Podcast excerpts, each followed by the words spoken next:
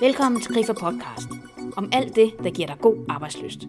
Jeg hedder Bessie Rauf og er udviklingskonsulent i Grifa.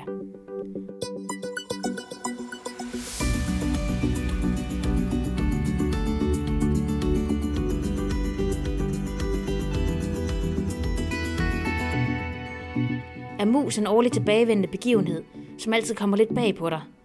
Stresser du over, at nu skal mus-skemaet igen sendes afsted, og møder bookes og prioriteres? Mus kan, hvis det bruges aktivt og rigtigt, blive et godt styringsredskab for dig som leder i forhold til dine medarbejdere. Og samtalerne kan sikre vækst og udvikling af virksomheden. Men det kræver, at samtalerne tages seriøst, og at du rent faktisk prioriterer det som mere end et formaliseret schema, der skal krydses af. Louis Noel Skov er direktør Institut for Psykisk Arbejdsmiljø, og han har næsten 40 års erfaring som både virksomhedsleder og konsulent. Louis Noel Skov mener, at mus samtaler ikke kun er en årlig begivenhed. Tværtimod skal det være en del af din ledelse året rundt.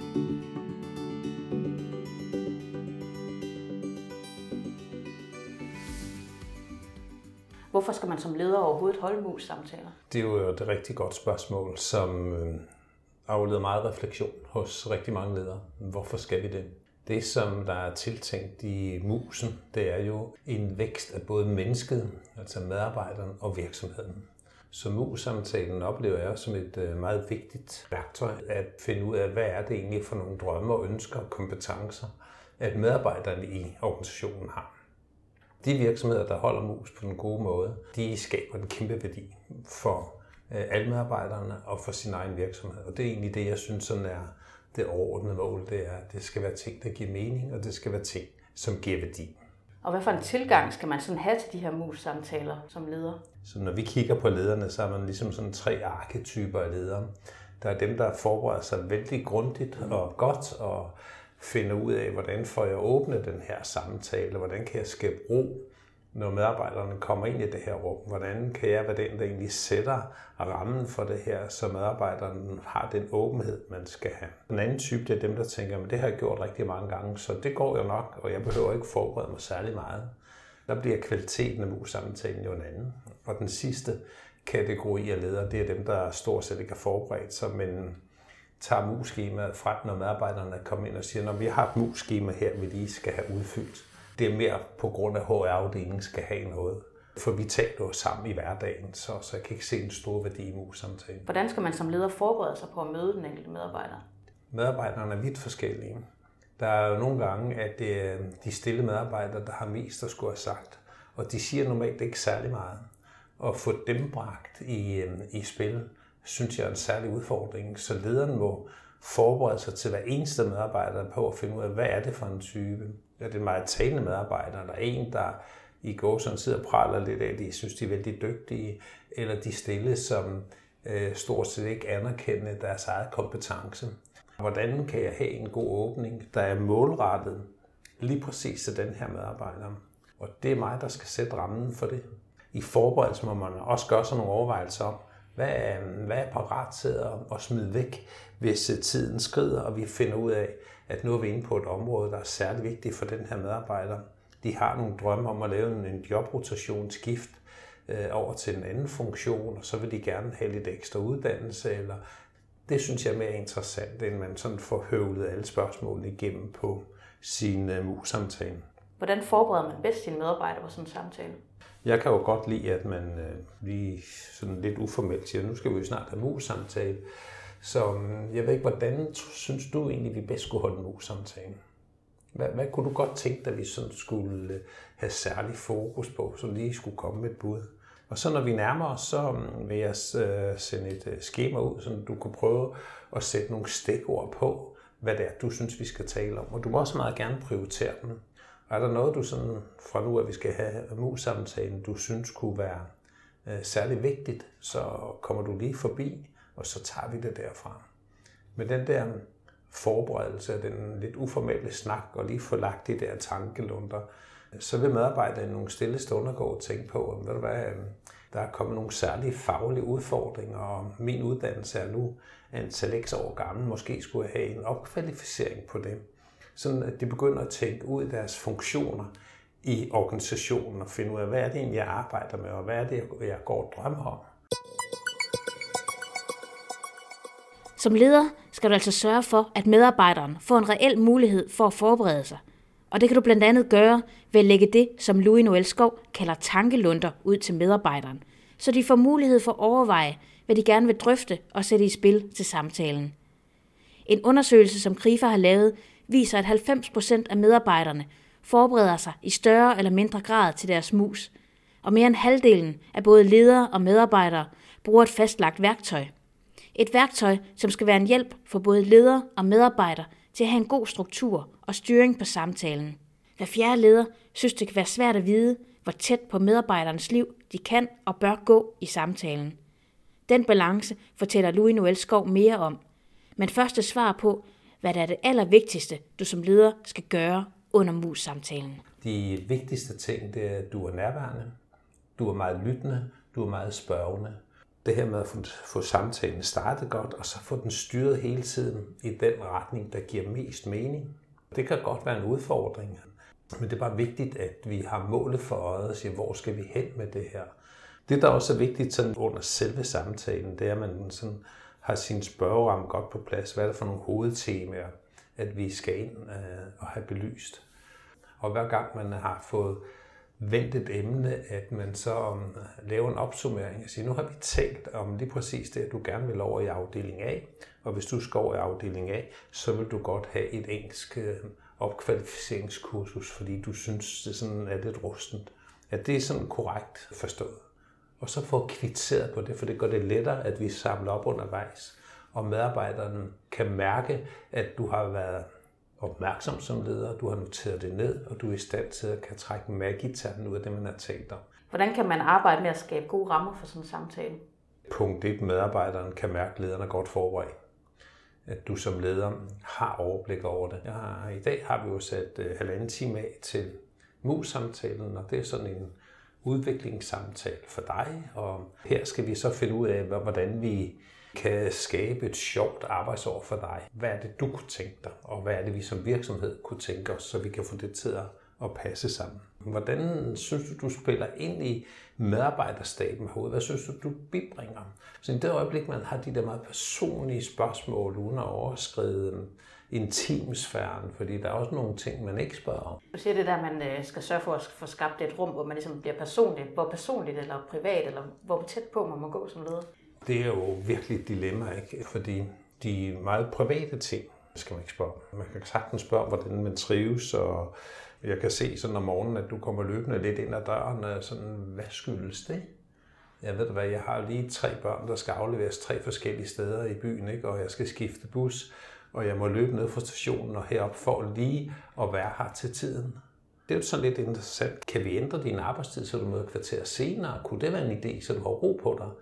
Der må man godt gå ind og spørge, men du må ikke spørge om, hvordan det går på hjemmefronten. Det er ikke det, det handler om. Det er en medarbejderudvikling samtale. Så det andet, hvis der er noget på privatdelen, så er det nogle andre samtaler, man skal have. Så tænker jeg lidt på, at man jo som leder er forskellig. Hvordan beholder man sådan sin autenticitet eller sin måde sådan at være på ind i mus-samtalen? Jeg nyder jo meget at se den autentiske leder på godt og ondt. Og det er dem, der slipper bedst afsted med det. Man skal ikke spille nogen roller. Medarbejderne kender dig jo som leder fra hverdagen. De ved, at du måske nogle gange far fuldstændig op i rødt felt, fordi der er noget, der ikke fungerer. Og du gør det ikke for at skille os ud, men fordi fagligheden ikke er der, hvor den skulle have været, og vores kunder i butikken, øh, pårørende eller hvem det nu kan være, står med en dårlig oplevelse. Du skal være den, du er. Og jo mere du viser dig selv, jo større respekt skaber du i din organisation. Så det, jeg synes, det stiller krav til lederen om at være sig selv.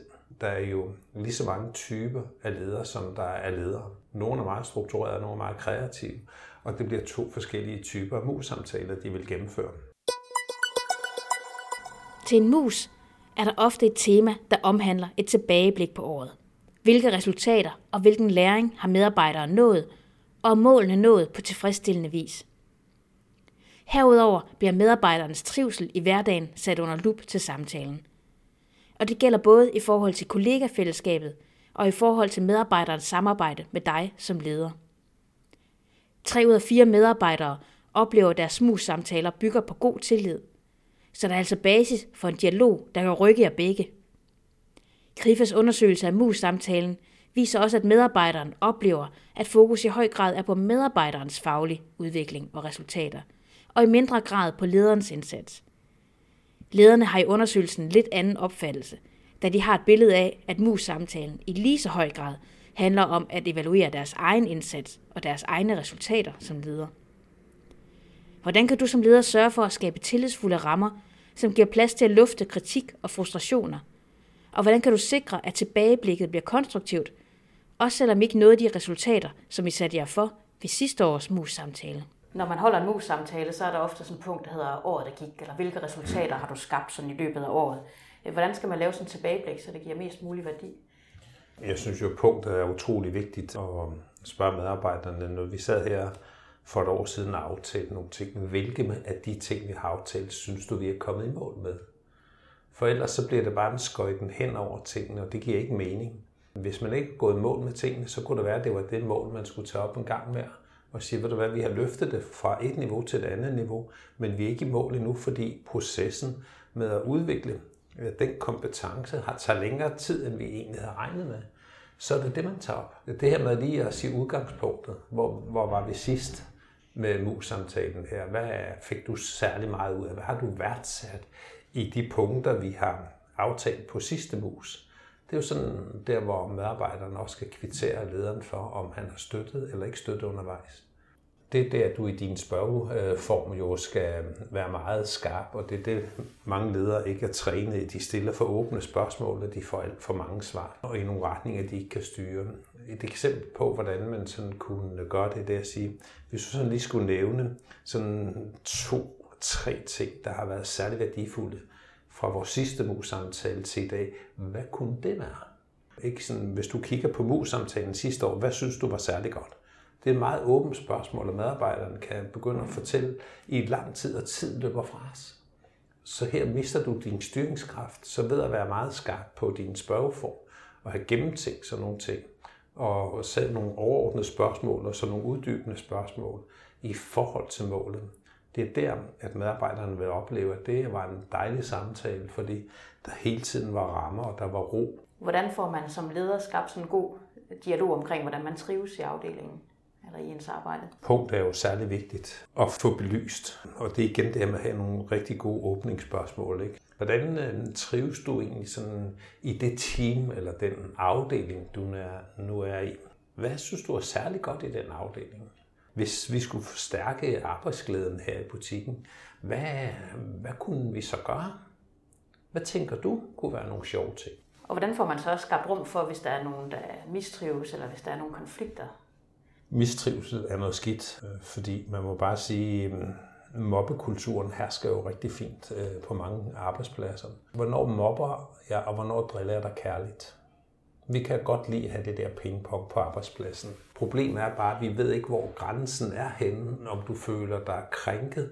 Øh, min humor kan være sådan, kan være noget i sprogmønstret, som gør, at du tænker, ved du hvad, det er ikke okay men du har bare ikke det mod, der skal til at sige til en kollega, ved du hvad, sådan har jeg ikke lyst til, at du taler til mig. Fordi du har fundet dig i det igennem flere år, så den der mistrivsel, den vokser stille og roligt ind i dig. Så få det belyst på en mus-samtale er utrolig vigtigt, hvis man har som leder fornemmelse af, at nogen mistrives. Få det belyst rigtig godt, og det vil sige, at man skal have nogle spørgsmål rundt om. Og hvad kunne det være for et spørgsmål? Hvordan får man spurgt? Det kunne være, øh, Ja, sådan har jeg tænkt nogle gange på, at det, det er ikke altid, du ser sådan rigtig glad ud nede i afdelingen. Hvad sker der nede i jeres afdeling? Ja, det er jo ikke altid, jeg har det lige godt. Og, men hvad er det, der kommer i spil? Jamen, jeg synes, de er lidt hårde ved mig, sådan rent verbalt. Der kan være sådan lidt nedsættende ord, fordi de ikke synes, jeg er så veluddannet som dem. Og så kan de sige, Nå, det kan du nok ikke finde ud af, det må jeg hellere tage mig af. Og alt det der går mig ked af det. Jeg, jeg kan bare ikke få det sagt til dem. Jeg synes, det er så svært, så svært. Den der um, form for uh, tristhed uh, er ikke okay. Det skal medarbejderne ikke have. De skal, når de går på jobbet, skal de glæde sig til at gå på jobbet. Og når de går hjem, skal de være glade medarbejdere, der går hjem og kan berige deres hjemmefront med en glad person. Og hvordan sikrer man, at medarbejderen så leverer noget kritik af en som leder? Det er um, virkelig uh, svært for nogle medarbejdere at give deres leder feedback. Og der må lederen jo være den, der åbner ballet øhm, og være meget opmærksom på, hvad der er for et sprogmønster, han bruger. Hvis øh, jeg spørger en medarbejder om, hvis du skulle give mig noget kritik, hvad skulle det så være? Så vil mange medarbejdere ikke sige noget. Hvis jeg siger til dem, hvis du skulle give mig et eller to gode råd om, hvordan at, øh, jeg sådan kunne blive bedre til at håndtere min afdeling i hverdagen, hvad, hvad kunne det være? Så har de en åbenhed. Men spørgsmålene gør nogle gange, eller spørgsmålstypen og formuleringerne gør, at jeg skubber folk væk fra mig. Og jeg har brug for at trække dem ind til mig. Så det er sådan mere min spørgeform. Og det er jo der igen, dem der har trænet i mus-samtalerne, de kan de her ting. Og derfor er kvaliteten af deres mus-samtaler markant højere, fordi de får noget værdifuldt. Og det er den vigtigste ressource, man har i en virksomhed, uanset hvor, det er medarbejderne. For det er dem, der skaber værdien. De er en del af en værdikæde. Så vi må hele tiden kigge i værdikæden og sige, at de enkelte medarbejdere, de skaber alle sammen noget værdifuldt for vores virksomhed. Og hvordan kan vi løfte det på et højere niveau? Hvis man som leder har noget, noget kritik, man gerne vil aflevere til medarbejdere, hvordan gør man så det? Jeg tror, det er vigtigt som leder, at man er oprigtig. Og husk at rose en medarbejder og sige, ved du, jeg synes, du øh, på de her to punkter, der synes jeg, du er en fantastisk medarbejder.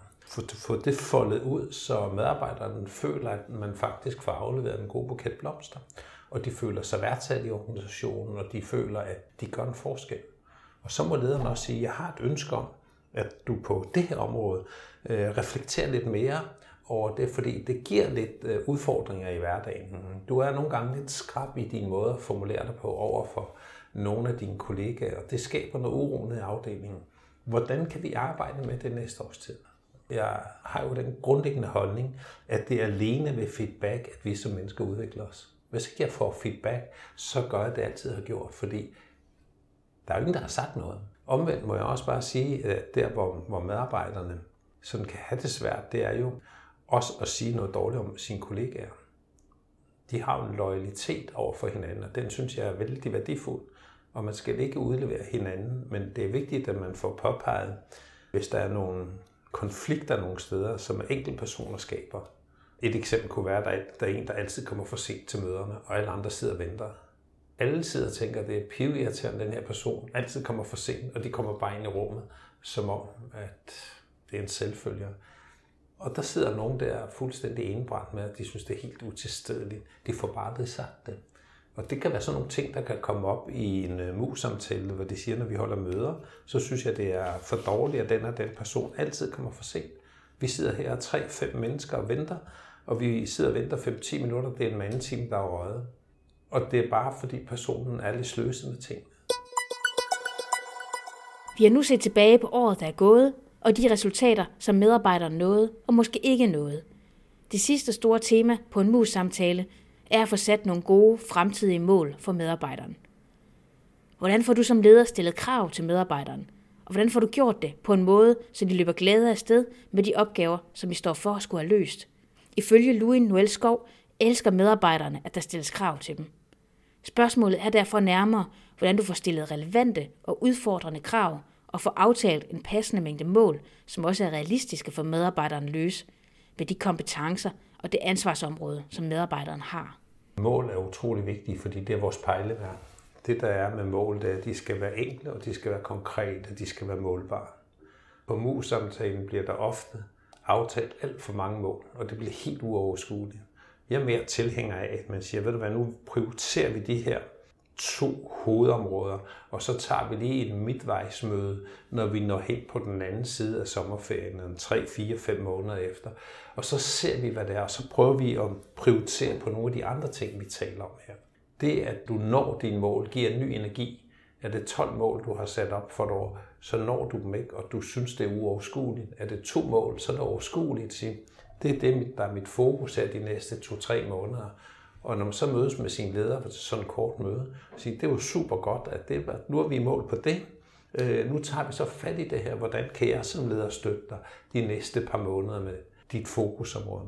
Det er jo her, man som organisation og medarbejder vokser. Kan man sige noget om, hvad der er et godt mål? Det kan man ikke, fordi målene kan være meget individuelle. For nogle er et godt mål det, at de kan få lov at komme på et engelsk kursus, hvis det er det. For andre kunne et godt mål være, at kunne få lov at bytte, så de hver fjerde fredag for eksempel kunne bytte med nogle andre, fordi der går de til noget spansk kursus. som ikke direkte øh, har indvirkning på virksomheden. Og alligevel, det de går til noget af deres fritid, er jo med til at øge deres indlæringsprofil. Det vil sige, at de bliver bedre til at tilegne sådan noget. Så jeg er så meget påpasselig med at sige, hvad gode og dårlige mål er, fordi hvis det er noget, man har aftalt sammen, og det er noget, der giver mening, så er det et godt mål. Jeg har bare hele tiden tænkt, skal give mening for dig som medarbejder og for vores organisation. Og i det øjeblik, at det giver mening begge steder, det er jo der, hvor vi blomstrer som, som organisation og som medarbejdere. Hvordan får man stillet krav til medarbejdere på sådan en motiverende måde? Kan man det? Ja, medarbejdere elsker at få stillet nogle udfordringer i sigte. Der, hvor ikke der bliver stillet krav til medarbejdere, det er jo der, organisationen ikke vokser. I det øjeblik, at man stiller krav på den gode måde til sine medarbejdere, siger, ved du hvad, vi har de her ting, dem skal vi have noget, inden vi kan komme videre. Så dit ansvar er lige præcis det her. Er der noget undervejs, som du er i tvivl om, så kommer du til mig. Du skal vide, at jeg er der og støtter dig hele tiden, så det er bare at tage fat i mig. Men det er dit ansvar for, at vi går i mål med de her ting. På det her specifikke mål, der har vi øh, seks uger til at arbejde med det. Inden for et kontorfag kunne det være et nyt bogholderisystem, eller hvad ved jeg. Men noget i den boldgade, hvor du ligesom er tovholderen på det. Den type krav nyder medarbejdere for, fordi de vokser ganske gevaldigt af det. Man skal bare huske, når man delegerer ansvar, men også delegerer den fornødne kompetence. Og medarbejderne har den kompetence, vi tør give dem. Der er også nogen, der nogle gange får blandet sådan noget med lønforhandlinger og mus sammen. Hvordan forholder du dig til det? Det skal man ikke. Der er nogle ledere, der siger, ved du hvad, nu har vi jo sådan, når de begynder at samle op på mus-samtalen og siger, at vi kommer igennem de her ting. Du gør det bravende godt, og vi nyder sådan alle sammen at have dig som kollega. Det vil vi gerne honorere, men øh, det tager vi på et senere tidspunkt. Det hører ikke hjemme i en mus-samtale. Når mus-samtalen er over, er det vigtigt, at du som leder foretager en god opsummering på, hvad I har talt om, og hvilke mål I har valgt at prioritere i den kommende periode. Det giver medarbejderen ro i maven at opleve, at der er blevet lyttet og noteret, og det medarbejderen har bragt i spil er blevet taget seriøst af dig som leder. Men inden du som leder trækker vejret alt for frit og ser frem til at kunne hvile på laverbærene efter en række vellykkede mus-samtaler, så er det ifølge Louis Noel Skov nu, du for alvor kommer på arbejde. Et arbejde med at sikre en god og løbende opfølgning, som holder både dine medarbejdere og dig selv fast på de aftaler, I træf under mus-samtalen. Så er samtalen overstået. Hvad skal man gøre i den mellemliggende periode, indtil der er mus om et års tid igen? Det, der er vigtigt, det er jo, at medarbejderne har talt om, hvornår skal vi tales ved igen. Og det er der, jeg synes, at de der delmål i mus-samtalen er meget værdifulde, at man følger op på medarbejderne og spørger, hvordan det går, og er nysgerrig på, om det virker efter hensigten, eller man skal give om, eller tildele nogle, nogle øh, nye værktøjer eller metoder. Og det giver også medarbejderne sådan mulighed for at forholde sig til det, som de sagde ja til, om det også var det rigtige. Og nogle medarbejdere bliver tildelt et område, hvor de har budt ind på, hvor de må sige, ved du hvad, det her, det er sværere, end jeg troede, så bliver jeg nødt til at have tre måneder mere at øve mig i. Stor respekt for det. Den her opfølgning fra mus-samtalen bliver gennemført til den skal gennemføres igen om 12 måneder, er utrolig vigtigt. Få lagt ind i nogle faste rytmer, og have det som en del af din lederdisciplin, at du går ud og er nysgerrig hos medarbejderne på, hvordan går det med det her område? Hvad tænker du øh, støtter jeg dig godt nok i, i det, vi har aftalt, eller har du noget på ønskesedlen? Så, så den her proces, som det er med mus-samtalen, som jo ikke er et forløb, der bare sker én gang om året, men det skal være en proces med noget kontinuitet i. Hvad er lederens ansvar, og hvad er den ansattes ansvar i perioden mellem mus-samtalerne? Man må sige, at det er overordnet af det lederens ansvar, at der bliver lavet en struktur for, hvordan man følger op. Ikke? Det man kan jo sige, at, at medarbejderen har jo særlig ansvar for sit eget arbejdsliv. Og derfor har medarbejderen også et ansvar for at byde sig ind til lederen og sige, ved du hvad, det her det går super godt, det vi kan godt skrue op for tempoet, eller vi skal skrue ned for tempoet. Så den der åbenhed er utrolig vigtig. Hvordan sikrer man, at man som leder lærer noget af de her mus-samtaler, de her forløb, så man bliver dygtigere hen ad vejen? Vi har jo ledere, som har spurgt medarbejderne, om de må optage samtalen, og så have lov at lytte den igennem for at bruge den som læring og derefter den. Det er jo sådan en måde at gøre det på. Den anden måde er, at du øhm, forholder dig konstruktivt kritisk til du rent faktisk fik ud af det. Sige, hvad synes du gik særlig godt, og hvad øhm, var du stolt af? Og hvad synes du ikke gik så godt, og er der noget, du tænkte, det var det dummeste, jeg nogensinde havde spurgt om? den der refleksion er utrolig vigtig. For ellers så går de ind og gør det, de altid har gjort. De kopierer både de gode og dårlige ting. Og det vil sige, at det er hele organisationen, der bliver udsat for den samme måde. I stedet for, når man har taget en eller to mus-samtaler, så lige stoppe op og sige, hvad kom der egentlig ud af det her? Hvad er jeg særlig stolt af? Og det her, det tror jeg, de skruer lidt ned for. Det her tror jeg skruer op for. Mus, det er jo sådan efterhånden ved at være sådan lidt en gammel traver. Hvorfor giver det stadigvæk mening at holde det? Mus-samtale er jo medarbejderudviklingssamtale. Og det er for, at vi kan sikre, at vi skaber værdi for medarbejderne i den arbejdsfunktion, de har. At det kan være meningsfyldt for dem, og omvendt, at virksomheden også kigger på medarbejdernes kompetencer og siger, hvordan kan vi løfte det vidensniveau, vi har med de medarbejdere, vi har, sådan at vi kan præstere på et, en anden måde, end det vi har gjort tidligere. For forholder vi os ikke til vores virksomhed og dens konkurrencekraft, så kommer vi jo bagud. Så mus-samtalen tror jeg aldrig går mode. Det kan være, at du finder nogle nye former. Men sådan grundessensen i mus-samtalen, den vil blive ved at være der rigtig mange år endnu. Hvis du skulle opsummere, hvad er så et godt udbytte på en mus? Et godt udbytte, det er, når jeg kan se, at der har været harmoni. Der har været nærvær, tilstedevær og stor, stor respekt for begge sider af bordet. Men der, hvor man kan gå derfra og se, at jeg er fuldstændig klar på, hvad det er, vi skal det næste år. Der vi har de her tre delmål. Tydelighed er en af de vigtigste ting som leder, at have tydelighed i sin kommunikation og en tydelighed på målene.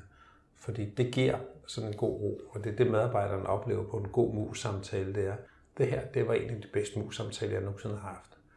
Og det vil de gå og sige til de andre medarbejdere. Så nu har jeg været inde hos vores leder, og øhm, jeg synes bare, at vi har haft den bedste mus-samtale. Det var Louis Noelskov, som gjorde os klogere på, hvordan du som leder får det maksimale ud af mus-samtalerne med dine medarbejdere. Skal du lykkes med mus-samtalen, skal du være godt forberedt. Og så er det ifølge Louis Noelskov afgørende, at du arbejder med spørgsmål, som både åbner for en god dialog og samtidig er rammesættende, så du sikrer en god styring af samtalen. Har du brug for at få sparring på dit arbejdsliv og din ledelse, så husk at du i KRIFA kan få rådgivning og sparring på, hvordan du får holdt gode mus-samtaler, der giver din virksomhed værdi. Tjek også arrangementskalenderen for kurser, workshops og webinarer, der handler om dit arbejdsliv og din karriere. Find flere podcast med fokus på, hvordan du får god arbejdsløst. Du finder dem på www.krifa.dk-podcast. Hvis du har spørgsmål eller kommentarer, er du meget velkommen til at kontakte os på podcast Tak fordi du lyttede med, og rigtig god arbejdsløst.